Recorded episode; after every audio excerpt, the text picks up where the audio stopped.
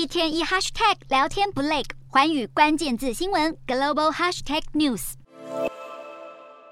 把握赛前最后一天练习，努力备战。两大政治死对头，美国和伊朗将在二十九号抢碰头。为了晋级十六强，美国队总教练贝哈尔特表示，此战非赢不可。地缘政治宿敌的美国和伊朗上次在世界杯足球赛交手是一九九八年，当时伊朗以二比一踢赢美国。由于当年这场球赛充满政治色彩，因此美国队总教练特别强调，二十九号的赛事将无关政治。并表明球队要汲取教训，才有办法战胜伊朗。B 组前两轮打完，英格兰四分领先，如此一来，最后一张门票就是伊朗和美国争夺。前两轮踢完，伊朗积分三分，净胜球负二。前两场都踢和的美国积分两分，净胜球零。美国想晋级非赢不可，不过伊朗也有输不得的压力，毕竟这场比赛将是攸关面子的政治大战。不过伊朗队总教练强调，比赛将会抛开所有政治问题，一切回归单纯体育竞赛。美国和伊朗队的球迷也执意不将政治带入比赛。会这么说的一部分原因，就是因为在卡达观赛的伊朗球迷不忘将家乡的抗争带到世足赛。